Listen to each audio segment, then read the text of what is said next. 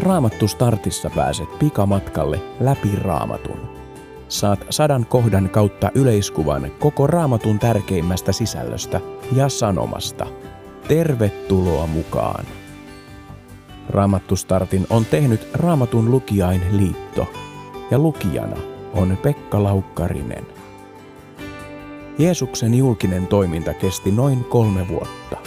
Ristin kuoleman ja ylösnousemuksen jälkeen hän nousi taivaaseen vuonna 30. Hän lähetti tänne pyhän hengen, mikä merkitsee sitä, että hän voi olla yhtä aikaa kaikkialla. Pyhän hengen voimassa kristityt lähtivät kertomaan evankeliumia. Ensin Jerusalemin lähiseudulle ja sitten yhä kauemmas.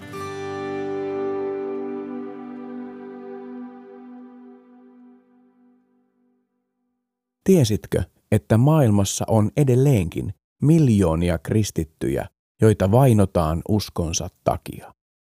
Nyt me kuulemme ensimmäisestä kristitystä marttyyristä. Luen apostolien tekojen kuudennesta luvusta. Stefanos oli täynnä armoa ja voimaa, ja hän teki suuria ihmeitä ja tunnustekoja kansan keskuudessa. Silloin muutamat miehet ryhtyivät väittelemään hänen kanssaan. Toiset näistä kuuluivat niin sanottuihin vapautettujen, kyreneläisten ja aleksandrialaisten synagogiin.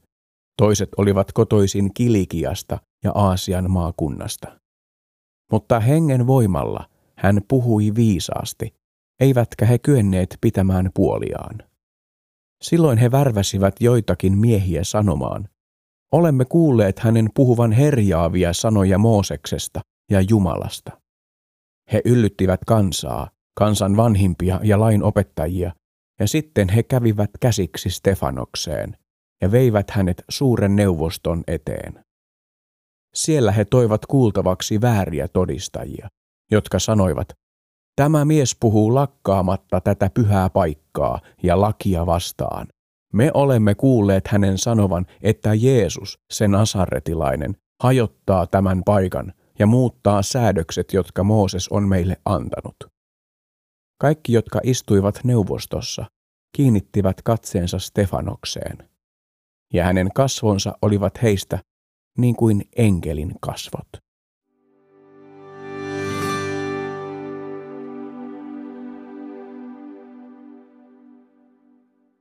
Alkuseurakunta oli kasvanut niin suureksi, että oli järkevää tehdä selvä tehtävän jako.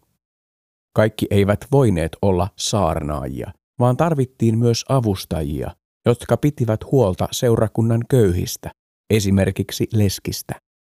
Tähän tehtävään valittiin seitsemän hyvämaineista miestä, jotka ovat hengen ja viisauden täyttämiä. Stefanos oli yksi heistä. Koska Jumala teki hänen kauttaan hyviä tekoja, ihmiset arvostivat häntä.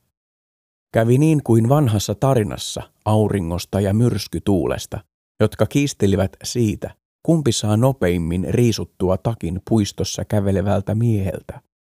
Myrskytuuli sai miehen vetämään takkinsa yhä tiukemmin kiinni, kun taas aurinko sai lämmöllään miehen riisumaan takkinsa hyvin nopeasti. Samalla tavoin kristityissä vaikuttava Jumalan rakkaus ja viisaus vakuutti ihmiset ja seurakunta kasvoi. Juuri tästä syystä juutalaiset näkivät Stefanoksen vastustajanaan. Stefanos yhdessä muiden kristittyjen kanssa oli viemässä heidän asemaansa kansan hengellisenä johtajana.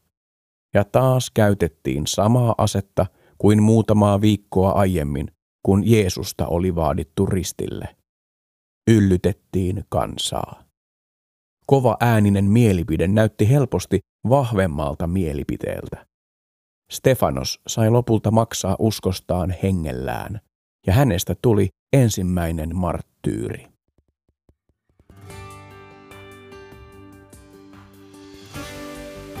Mieti vielä, mikä on nykyään yleinen mielipide kristityistä –